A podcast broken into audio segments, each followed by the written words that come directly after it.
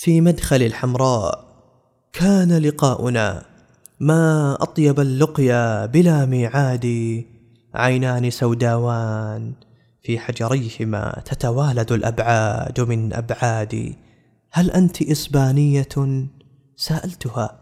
قالت وفي غرناطة ميلادي غرناطة وصحت قرون سبعة في تينك العينين بعد رقادي وأمية راياتها مرفوعة وجيادها موصولة بجيادي ما أغرب التاريخ كيف أعادني لحفيدة سمراء من أحفادي وجه دمشقي رأيت خلاله أجفان بلقيس. وجيد سعادي ورأيت منزلنا القديم.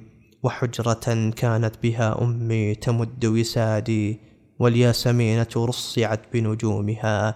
والبركة الذهبية الإنشاد ودمشق أين تكون؟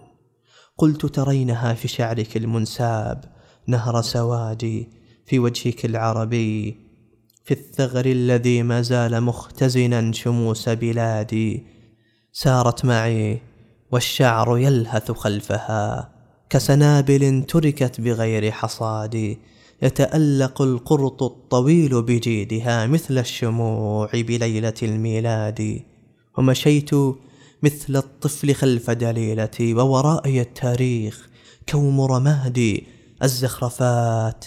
أكاد أسمع نبضها والزركشات على السقوف تنادي قالت هنا الحمراء زهو جدودنا فاقرأ على جدرانها أمجادي أمجادها ومسحت جرحا نازفا ومسحت جرحا ثانيا بفؤادي. يا ليت وارثتي الجميلة أدركت أن الذين عنتهم أجدادي عانقت فيها عندما ودعتها.